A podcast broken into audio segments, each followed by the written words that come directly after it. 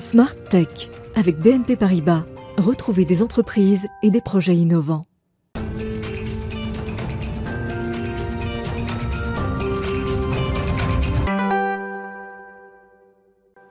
Bonjour à tous, bienvenue dans une nouvelle semaine de Smart Tech que vous regardez à 11h chaque matin sur la chaîne Bismart. C'est le magazine qui est dédié à l'innovation et euh, à la nouvelle culture numérique. Alors je vous propose de démarrer avec l'actualité. Aujourd'hui nous sommes au premier jour de la semaine européenne pour l'emploi des personnes handicapées. Eh bien cela me donne l'occasion d'interviewer Nicolas Huchet que l'on peut aussi appeler euh, très rapidement l'homme bionique. Il est à l'origine d'une aventure passionnante, la création d'un atelier d'inventeurs qui est tout en entièrement dédié au handicap. Donc je vous propose cette interview dans quelques instants. Et puis au cœur de cette émission, on va parler aussi des nouveaux projets euh, de blockchain ou comment se développe la finance et les services numériques de demain. Ensuite, on retrouvera notre rendez-vous avec le biomimétisme. On parlera de cette nature qui inspire des nouvelles technologies, notamment dans le domaine de la cicatrisation et des pansements. Et puis on conclura par notre séquence Ils font demain avec une expérience techno-sensorielle. Mais tout de suite, donc place à l'interview Innovation Handicap.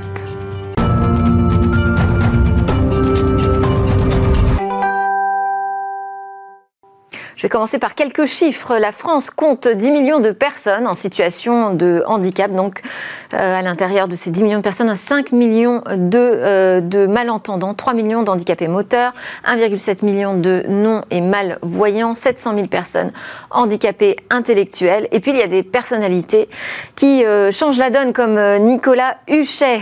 bonjour Nicolas Huchet, merci d'être connecté avec nous donc dans Smart Tech. On peut aussi vous appeler Bionico si j'ai bien euh, compris. On s'autorise euh, ce raccourci, puisque vous êtes euh, ce qu'on appelle un homme bionique, un maker, aussi conférencier, assembleur de compétences, le cofondateur de l'association My Human Kit. En fait, vous êtes à l'origine d'un concept d'atelier qui est inspiré des Fab Labs pour transformer les personnes valides ou non en inventeurs, bricoleurs, pourvoyeurs d'aide technique au handicap. Bonjour Nicolas Huchet.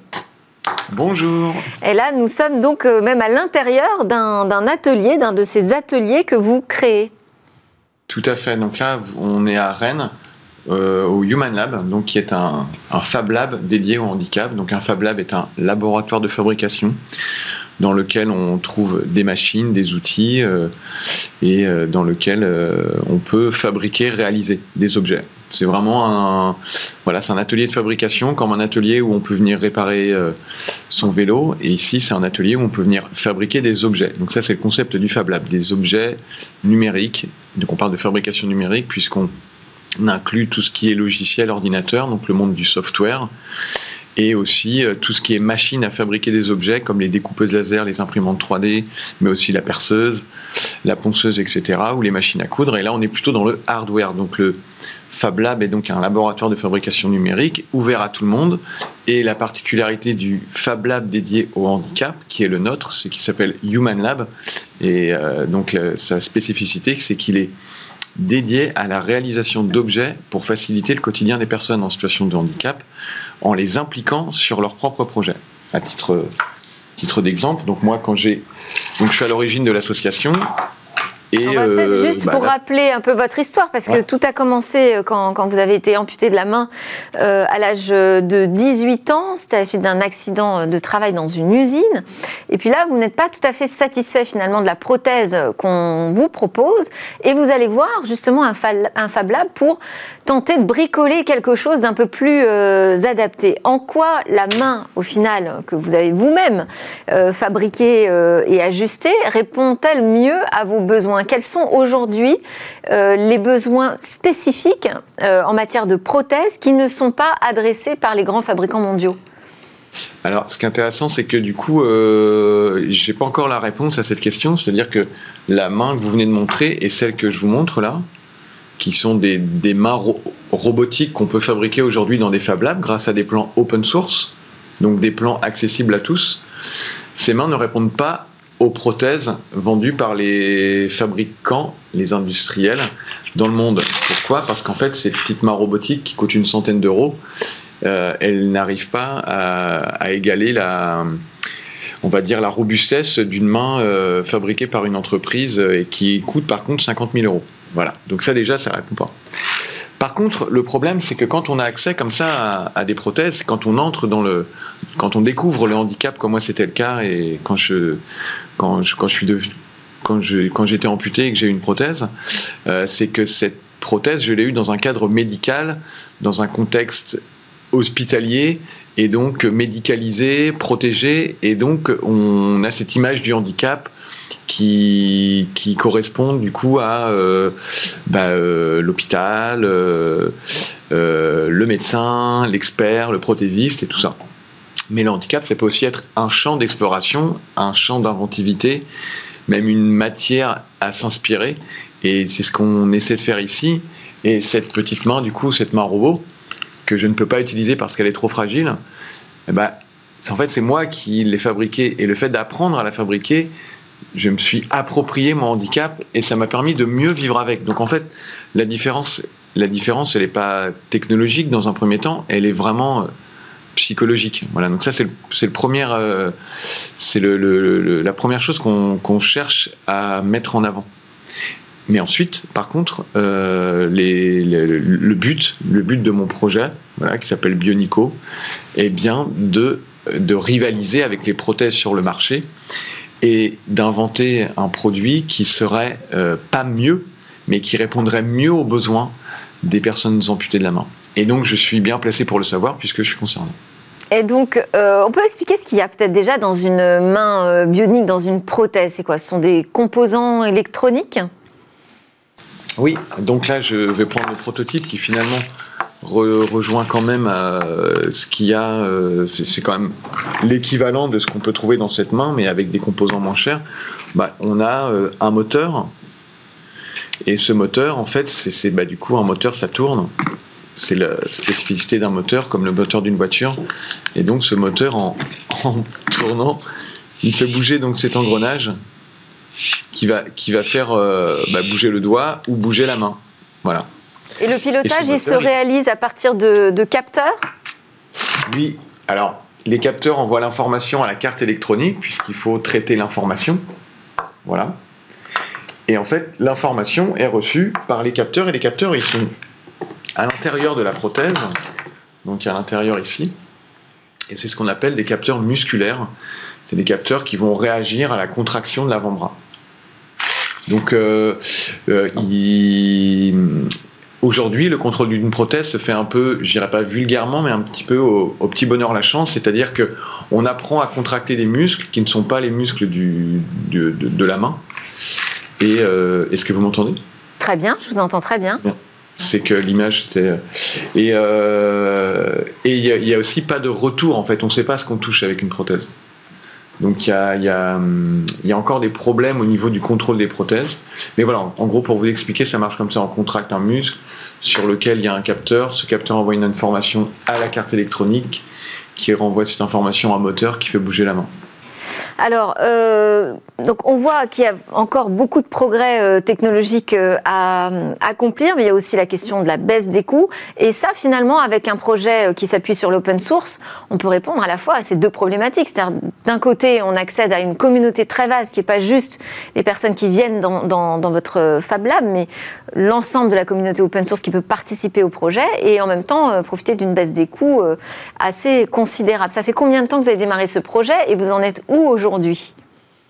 Ce projet a commencé en 2013. Voilà. il a commencé par euh, la réalisation de, petites mains euh, imprimées en 3D en plastique euh, qui coûtent une centaine d'euros. Et, donc ça, ça m'a permis de découvrir que l'impression 3D et les mains fabriquées dans les Fab Labs, ça n'allait pas répondre aux besoins. Donc il y a quelques années, on a établi un cahier des charges vraiment avec un industriel, avec un partenaire industriel. Je vais même le citer, c'est Ariane Group avec qui on travaille. Il faut savoir que My Human Kit, on, on collabore, on a des partenaires qui sont aussi bien dans le secteur social que dans le secteur du coup de l'aérospatial, euh, que dans le secteur euh, qu'avec le département.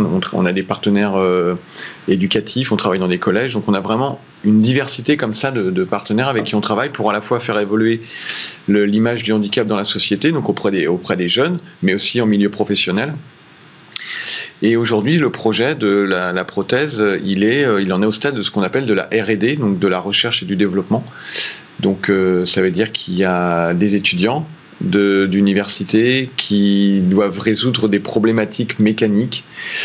Euh, y en a aussi des, salariés d'entreprises qui sont mis à disposition pour le projet, qui réfléchissent également pour euh, établir aussi voilà donc ce qu'on appelle l'idée c'est de vraiment moi c'est de, rassembler des différents collaborateurs partenaires qui vont participer à la conception de la prothèse pour qu'elle soit à l'image que j'en ai, c'est-à-dire légère, facile à fabriquer, simple d'utilisation. Et ça, ça demande, euh, ça demande de l'expertise, puisqu'on est quasiment dans le secteur de l'horlogerie en fait. Euh, donc euh, on peut pas comme ça inventer dans un Fab Lab une prothèse. Et puis il y a aussi des partenaires industriels qui s'engagent à produire les pièces du prototype. Alors ça va être en aluminium, en impression métal, et il y a aussi euh, des lycées techniques qui utilisent les, les, les schémas techniques pour en créer des supports pédagogiques, des supports de cours qui comptent pour euh, les épreuves du bac. Donc en fait, voilà, c'est tout un, c'est tout un projet autour de, l'éducation, du changement du regard sur l'handicap et de l'accessibilité des prothèses, et euh, qui englobe voilà des partenaires qui vont de l'éducation à l'industrie et, euh, on a un, nouveau prototype aujourd'hui qui est en réalisation. Bon, et euh, aujourd'hui, justement, c'est le premier jour de la Semaine européenne pour l'emploi des personnes euh, handicapées. Et euh, l'une des euh, missions, justement, bah, c'est de montrer l'ampleur des choses qui restent à faire. Alors, notamment du côté de l'emploi, pour vous, qu'est-ce qui semble le plus important à réaliser pour aider, favoriser l'emploi davantage de personnes handicapées? Ben, je, je, remonterais, enfin, mon avis hein, personnel, c'est euh, que on est dans une société où, c'est important de faire baisser le chômage, mais en même temps, euh, on va pas faire bosser les gens. Enfin, il y a, y a un espèce de paradoxe euh, euh dans le fait c'est comme si l'idéal de cette société dans laquelle on est, ce serait qu'il n'y ait pas de chômeurs. Voilà. C'est comme, voilà, donc c'est comme si c'est pas bien le chômage. Alors que nous, bah, toutes les personnes qui viennent ici, il y en a plein qui sont au chômage et euh, qui se réalisent beaucoup plus, qui s'épanouissent beaucoup plus en venant ici qu'en allant travailler euh, 5 jours sur 7, payer 1000 euros, euh, 35 heures par semaine. Quoi. Et, euh, en, en, à faire un travail non valorisant et avec aucune reconnaissance, à 50 km de chez eux. Donc euh, la question se pose, est-ce qu'il faut trouver du travail pour toutes les personnes handicapées ou est-ce qu'il faut être à leur écoute et essayer de comprendre leurs besoins et faire en sorte qu'elles puissent s'épanouir en fait dans la société parce qu'en fait c'est ça en fait et, et, donc et ensuite une fois qu'on aura fait ça avec les, les personnes en situation de handicap on pourra le faire avec la société d'une manière générale.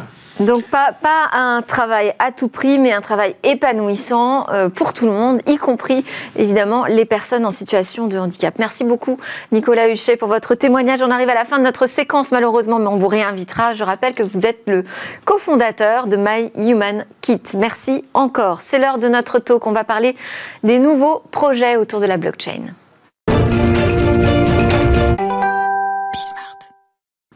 Alors, on va parler de ces nouveaux projets blockchain avec Paul Frambeau, qui est président cofondateur de Morpholab. C'est une toute jeune société de développement de logiciels blockchain open source qui a été créée par quatre étudiants. Euh, alors, cette société a déjà levé ses premiers fonds cet été pour développer euh, cette finance à but non lucratif de demain, comme vous l'appelez. Donc, vous êtes encore étudiant C'est ça, oui. En ce moment, à Télécom Paris? C'est ça, oui. Enfin, majorité de mes cours sont à Polytechnique, mais j'en prends encore quelques-uns à, à Télécom. Les deux, très bien.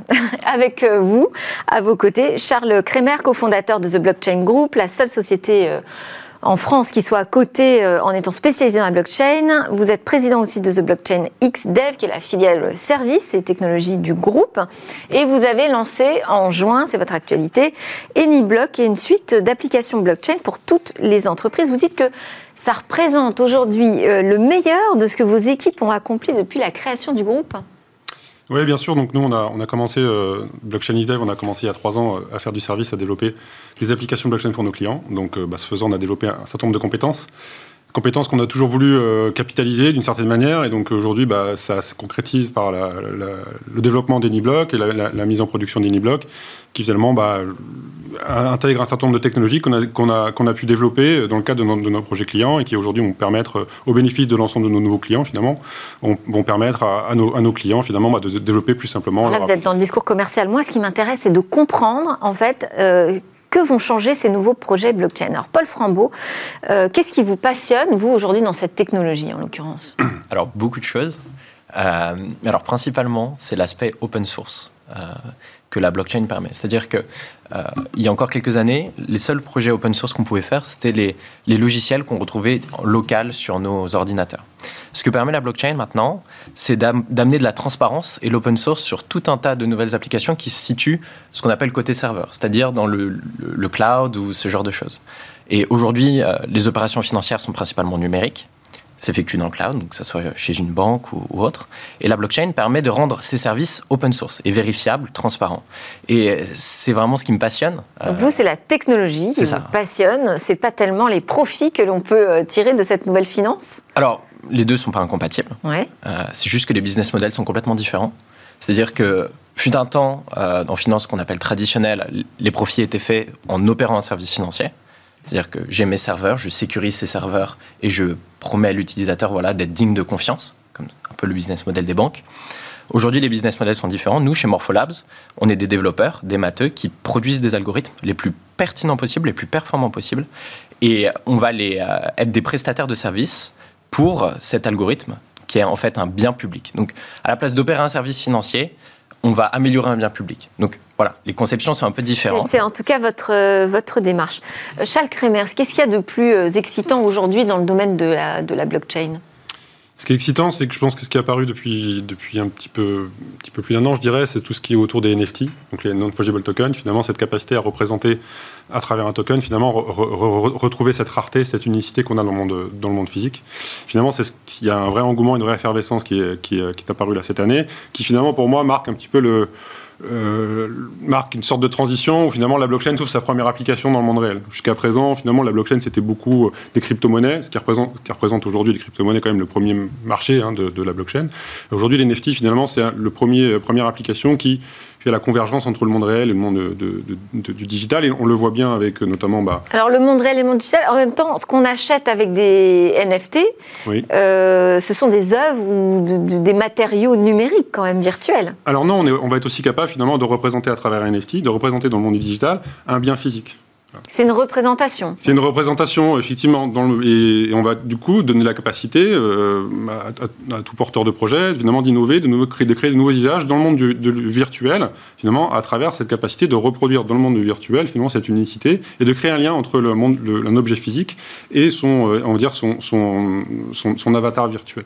Donc pour vous, le NFT, c'est euh, déjà mettre un pied dans ce métaverse, métaverse comme exactement. C'est la brique de base. La blockchain est une, la technologie, euh, une des technologies élémentaires du métaverse, et le, le, NFT est une des briques de base qui va permettre de faire le lien, le pont entre ce monde virtuel et ce monde physique. Je vais prendre un exemple euh, concret. C'est nous, on travaille sur, avec des industriels sur des projets du moment de, de création d'un passeport digital pour le véhicule, donc avec des industriels de monde automobile. Et finalement, ce passeport digital, c'est représenté par un NFT.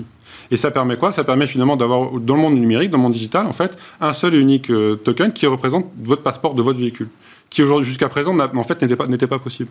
Et finalement, ça apporte du bénéfice dans, dans, dans, le monde réel puisque ça me permet d'avoir à travers cet asset euh, virtuel digital d'avoir une traçabilité complète de tout ce qui se passe sur le sur le véhicule alors qu'aujourd'hui, finalement, bah, vous n'avez pas accès à cette traçabilité. Vous avez accès à des informations de manière un peu cloisonnée chez votre constructeur, chez votre réparateur, chez votre assureur, etc. Et le fait de concentrer tout ça sur un passeport digital, qui, en fait, ni plus ni moins qu'un NFT, va permettre d'avoir l'ensemble de traçabilité. Et du coup, ça va permettre de créer des nouveaux usages et, au, bénéfice, au bénéfice de tous, finalement. Si je reviens à votre projet de transformer la finance, euh, donc on, on, a bien compris que la blockchain, c'est une finance décentralisée. Finalement, qu'est-ce que ça peut changer? Alors, beaucoup de choses.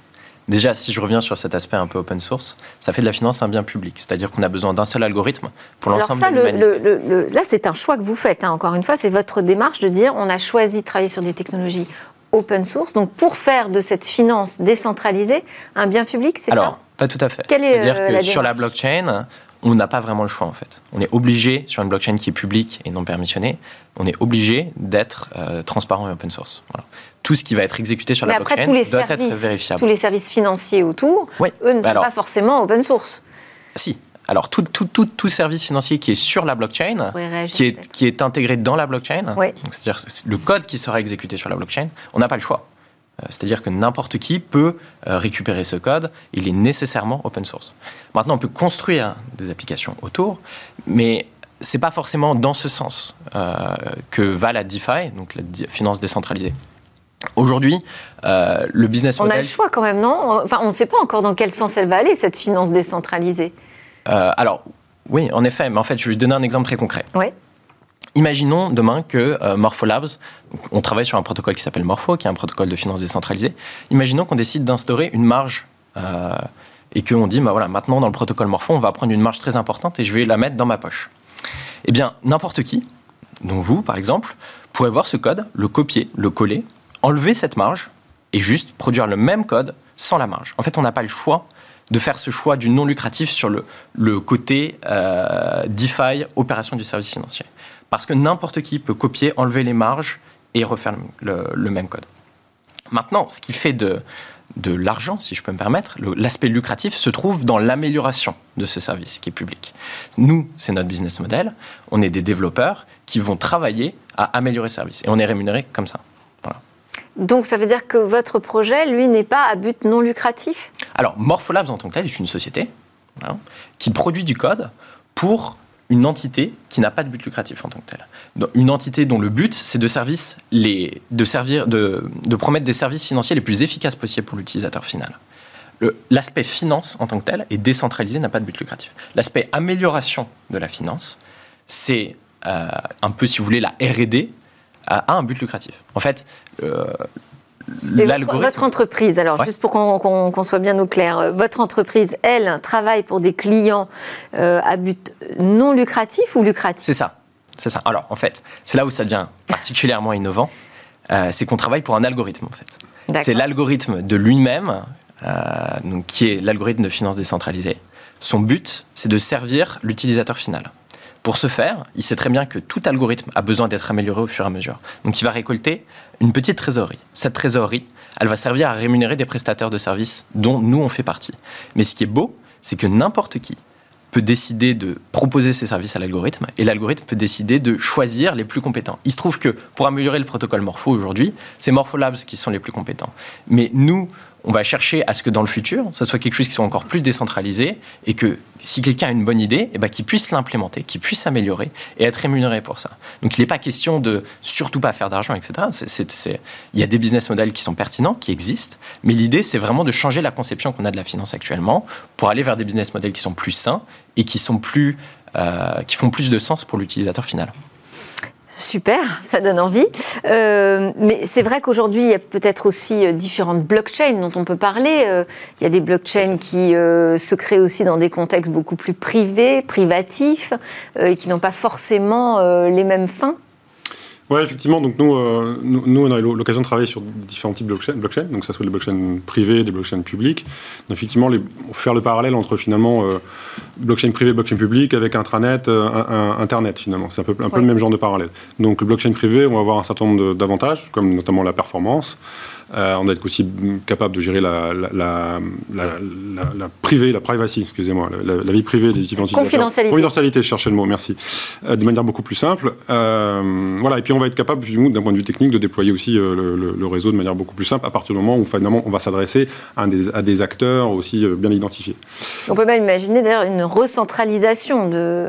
Exactement. Donc en fait, ce qu'il faut, la, blockchain privée, c'est intéressant, ça a du sens finalement quand on s'adresse à un certain nombre de parties prenantes qui ont bien identifié donc ça marche bien dans la supply chain, ça marche bien dans les acteurs de, dans, des, dans des, dans des, euh, situations de, de, place, en fait, donc notamment dans la banque. Ça marche bien quand on veut améliorer ou, euh, les process existants, finalement, parce que finalement, les process, euh, les applications existantes ne sont pas à la main d'un seul acteur, sont à la main de plusieurs acteurs, et on a envie d'apporter un peu plus de transparence, on avait envie d'apporter un, on partage la gouvernance. On va partager la gouvernance, donc dans ce sens-là, la blockchain privée est intéressante. Par contre, évidemment, la blockchain publique, elle va permettre aussi des choses beaucoup plus, sur le long terme, de mon point de vue, beaucoup plus intéressante, finalement, comme l'accès à la DeFi. Euh, c'est là où je me permets de rebondir. Du coup, la DeFi, effectivement, c'est quelque chose de très décentralisé, avec une gouvernance décentralisée, qui fournit un certain nombre de, services financiers de, manière complètement ouverte et, open source. Par contre, ces services-là peuvent être aussi intégrés, en fait, en réalité, dans des applications beaucoup plus centralisées, finalement.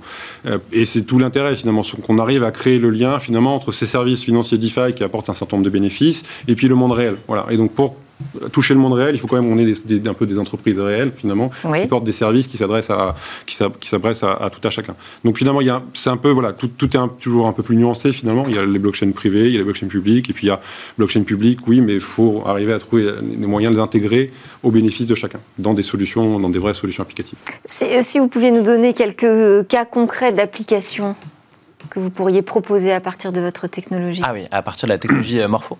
Alors Morpho, c'est un protocole qui va permettre à tout un chacun de euh, générer des intérêts sur ses cryptoactifs. Donc cryptoactifs, ça peut être des crypto-monnaies. Le plus simple à comprendre, c'est des crypto-monnaies. Donc euh, voilà, j'ai une crypto-monnaie, je souhaiterais générer des intérêts dessus. J'utilise Morpho. Super, j'ai plus de crypto-monnaies les, toutes les secondes, un peu plus. Euh, maintenant, cryptoactif, c'est beaucoup plus large. Donc, euh, euh, comme on en parlait tout à l'heure, ça peut être un NFT. Un NFT, ça peut être aussi du crédit carbone, une entreprise voilà, qui, a, qui, a, généré du crédit carbone. C'est très large en fait. Et plus la technologie blockchain va évoluer, plus on va être capable de numériser des actifs. Donc, on peut imaginer que Morpho permettra de faire générer des intérêts ou d'emprunter, donc de l'autre côté, ces, ces, actifs sur un panel d'actifs qui est beaucoup plus large que des crypto-monnaies. Les crypto-monnaies, c'est un peu, si vous voulez, la, cour de récréation au début. Euh, pour l'instant, on ne voit pas trop l'intérêt parce que c'est un système qui est très clos. Mais, euh, comme on l'expliquait tout à l'heure, il y a des, certaines technologies, dont les NFT, qui commencent à nous ancrer de plus, nous ancrer de plus en plus dans le réel. Et on espère que d'ici quelques années, euh, ça devienne une réalité très concrète et qu'on voit les bénéfices, surtout sur le plan économique. En fait, sur le plan de l'utilisateur, ça va paraître la même chose. C'est juste que ça sera plus efficace économiquement. Et voilà, comme on expliquait tout à l'heure, ce sera des, business models qui seront plus sains. Vous avez rencontré des acteurs de la finance pour voir comment ils réagissaient face à Morpho? Alors oui. Euh, Morpho et Morpholabs, il faut distinguer les deux. Morpholabs, nous, on est une société, encore une fois, de développement de logiciels. On pourrait tout à fait travailler pour une banque. Euh, on est des prestataires de services qui ont une connaissance sur le sujet blockchain. Morpho, par contre, euh, c'est là où ça peut, euh, selon les banques, ça peut être très différent. Je pense à, Société Générale, qui aborde la DeFi de manière très positive, euh, qui a vraiment des, un esprit d'essayer de, s'intégrer à cette DeFi, de proposer des améliorations. Société Générale propose maintenant sur des protocoles DeFi des améliorations et participe à l'amélioration de certains, certains protocoles DeFi, c'est assez fantastique. Maintenant, on a d'autres banques qui ont, disons, un point de vue opposé et euh, qui considèrent que... Ou qui hésitent, qui s'interrogent. Qui s'interrogent. on, peut le dire comme ça. Mais euh, voilà, ou qui affirment, qui ont des positionnements très fermes quant à la DeFi et qui considèrent que voilà, ça représente peut-être un danger pour leur activité. Donc là, on parle bien de la blockchain en tant que telle, en fait. Il n'y a pas d'entité derrière la DeFi, en fait. Il faut bien le comprendre. C'est euh, vraiment un algorithme qui un vit tout seul sur un protocole qui vit tout seul. Alors, est-ce que vous avez le même type de, de difficulté à convaincre aujourd'hui des clients sur euh, l'utilisation de technologies blockchain?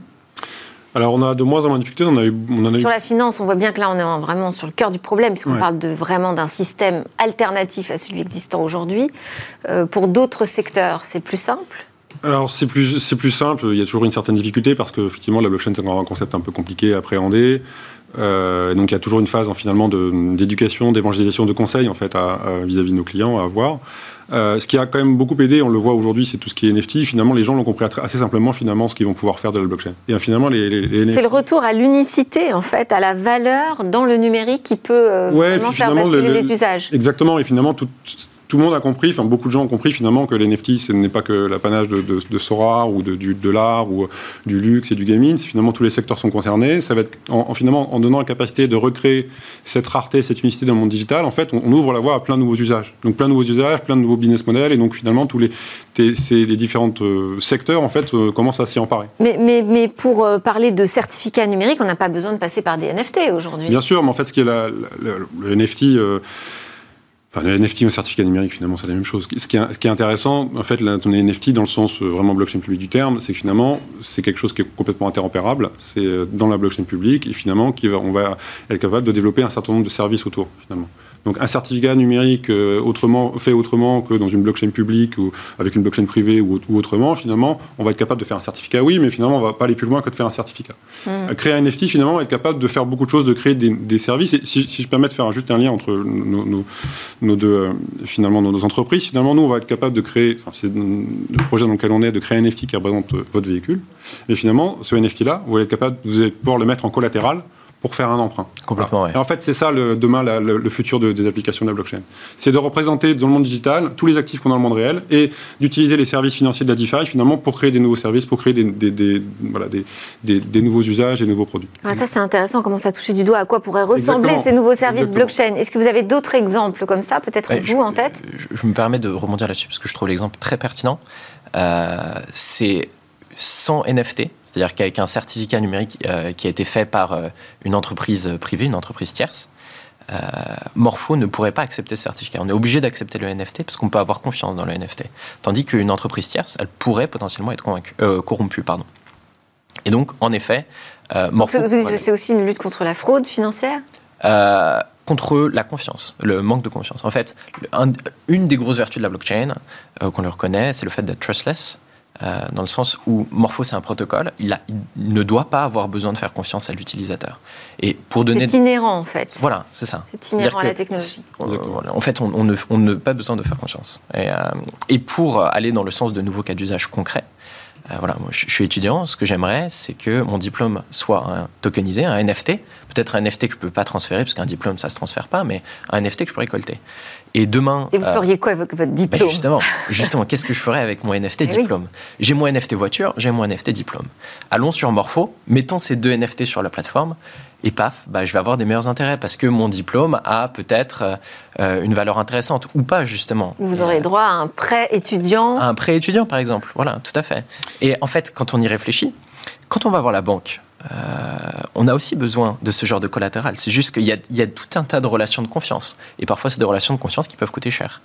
Et aujourd'hui, on est dans ce système où si on cumule un historique dans notre vie au travers de NFT, par exemple, c'est pour ça que l'ancrage dans la vie réelle est très fort hein, avec les NFT, euh, on pourrait se retrouver euh, sur des plateformes et avoir des, taux plus intéressants de manière décentralisée, sans avoir besoin de tiers, etc. etc. Ah, vous dites on est ancré dans la vie réelle, mais enfin c'est quand même une projection dans un monde 100% virtuel que vous nous proposez là. Hein. C'est finalement euh, de prendre ce qu'on a aujourd'hui dans le monde physique et de le basculer entièrement euh, dans ce monde numérique avec les mêmes garanties, voire plus, plus de transparence et plus de confiance. Merci beaucoup pour euh, nous avoir donné un premier éclairage sur à quoi pourraient ressembler ces nouveaux projets autour de la blockchain. On remercie bien sûr Paul Frambeau, étudiant, mais aussi cofondateur et président de Morpholabs, et Charles Kremer, cofondateur de The Blockchain Group et président de The Blockchain XDave. Allez, juste après la pause, on va retrouver le biomimétisme. On va parler un peu de cette nature qui nous inspire de nouvelles technologies.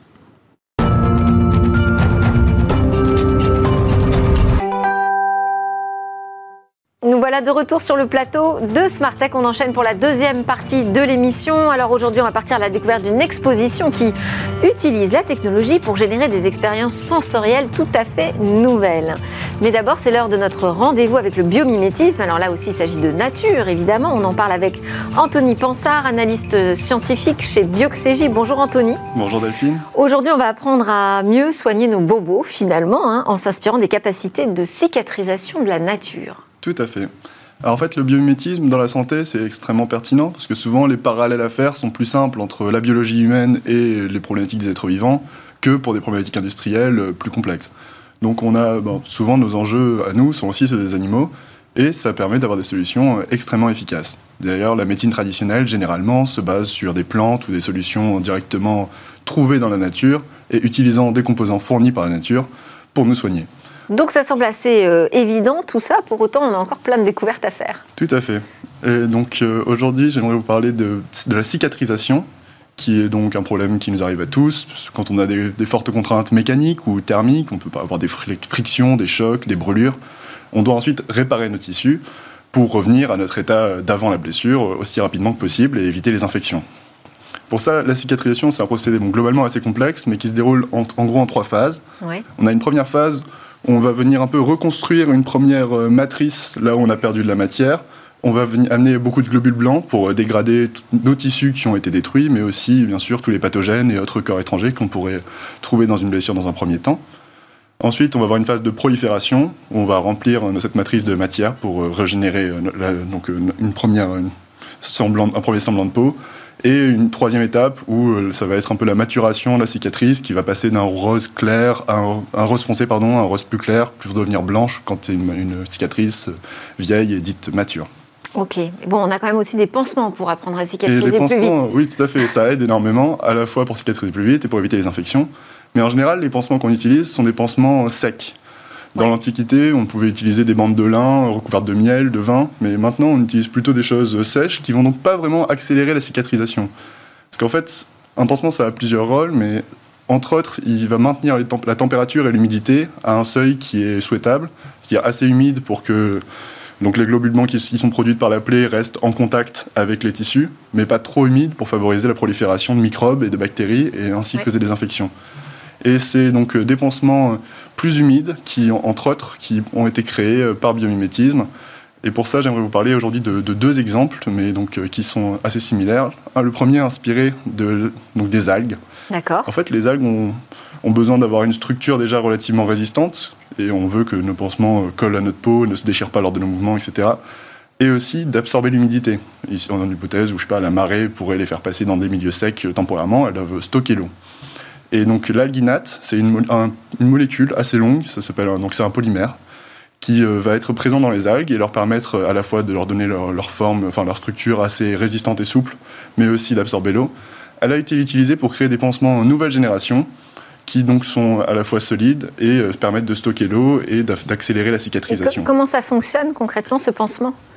Donc en fait, c'est un pansement. Au lieu d'avoir un tissu qui va être extrêmement sec et absorber tout le liquide, le, tissu va être composé donc de ces, de ces fibres d'al- d'alginate, qui sont donc des très longues molécules, sur lesquelles euh, tout le long de la molécule, en fait, l'eau va venir pouvoir s'accrocher, et donc ça va permettre de, donc, euh, de garder l'eau euh, directement au contact de la plaie, tout en absorbant l'excédent.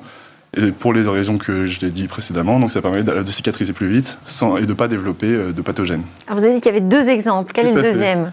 Le, le deuxième, il est inspiré donc, enfin, il utilise l'alkite, qui est donc un autre composé chimique qui va être euh, à la fois composé d'alginate, dont je viens de vous parler, issu des algues, et de chitosane, qui est lui inspiré, enfin qui est lui produit par les crustacés. Il se trouve dans leur carapace. Et ils cherchent chez eux à éviter justement le développement de bactéries, de virus, donc c'est les propriétés antifongiques, antibactériennes, antivirales. Et en alliant en fait ces deux, composants, l'alginate et le chitosane, on crée des, donc, des pansements dits euh, euh, pardon, en, en algine, alkite, pardon. Alkite, c'est ça. c'est- On avait l'alginate et donc là, c'est l'alginate, l'alkite. et là, maintenant c'est l'alkite, Ok. qui est donc euh, a été un brevet a été déposé en 2016. C'est assez intéressant parce que en plus d'avoir ces aspects donc euh, de rigidité, de flexibilité et de stockage d'humidité, on a aussi le chitosane qui vient amener ses propriétés antibactériennes et qui va empêcher donc le développement de, path- de pathologies. Et tout cela permet donc d'éviter les infections et de cicatriser beaucoup plus vite. C'était quelque chose qui était connu euh, dès l'Antiquité dans la Chine, euh, donc un pays particulièrement guerrier où les guerriers frottaient en fait euh, ce chitosane, donc des, des- des carapaces pilées en fait, Ouais. sur leurs plaies pour éviter les infections. Super, retour aux sources. Merci beaucoup. Anthony Pansard, analyse scientifique chez Bioxégie pour euh, cette fenêtre ouverte sur la nature et son lien avec les technologies de demain. À suivre dans Smart Tech, eh bien, ce sont ceux qui créent en ce moment une odyssée entre l'art et la technologie.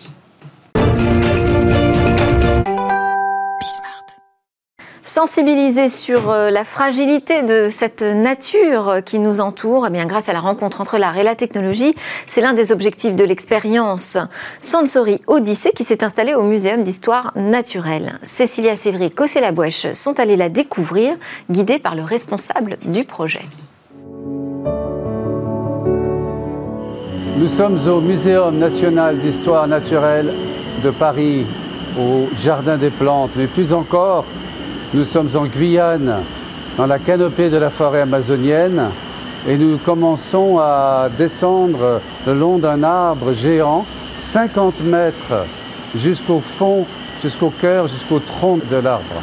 Alors Sensory d'ici, c'est tellement de choses différentes, mais c'est avant tout un voyage qu'on propose à nos visiteurs pour voir, entendre, sentir, ressentir la nature comme jamais ça a été possible pour les humains avant.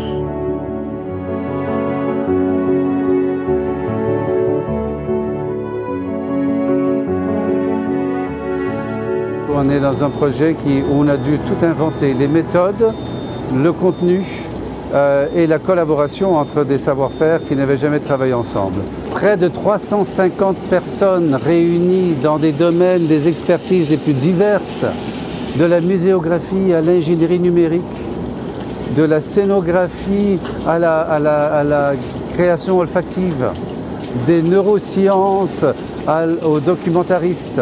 On a capté des images à travers la planète, tout originales avec des techniques de pointe créées par nos équipes pour euh, révéler en 4K, en 8K, ici on est à près de 2000 images secondes parfois. L'olfaction est un sujet majeur dans cette exposition parce que c'est par l'olfaction qu'on touche directement les émotions et la mémoire. Mais c'est aussi par l'olfaction qu'on peut créer un sentiment d'appartenance, un sentiment incarné de faire partie du monde vivant. On s'est inspiré beaucoup du neuromarketing qui utilise les odeurs pour vendre des produits. Ben, nous, on utilise les odeurs pour créer un cercle vertueux qui nous remet en état de, de connexion et d'envol dans la nature.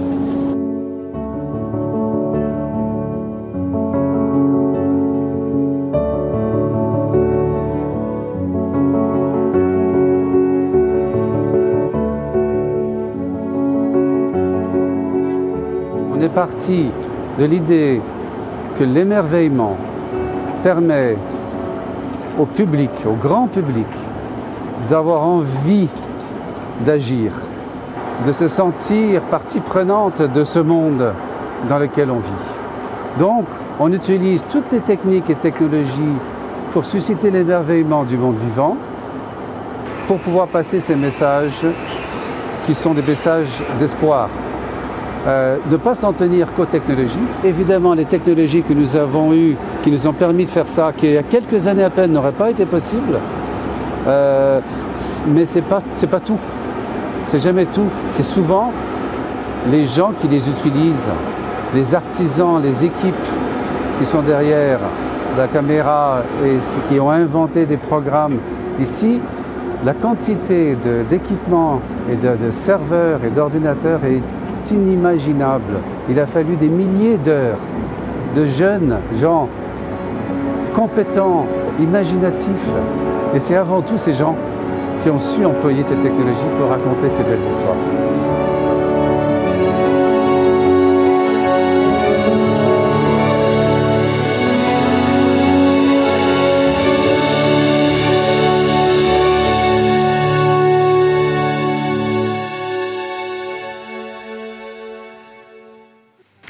Merveilleuse euh, façon de terminer Smart Tech. Merci beaucoup à tous de nous avoir suivis. On se retrouve dès demain pour de nouvelles discussions sur la tech.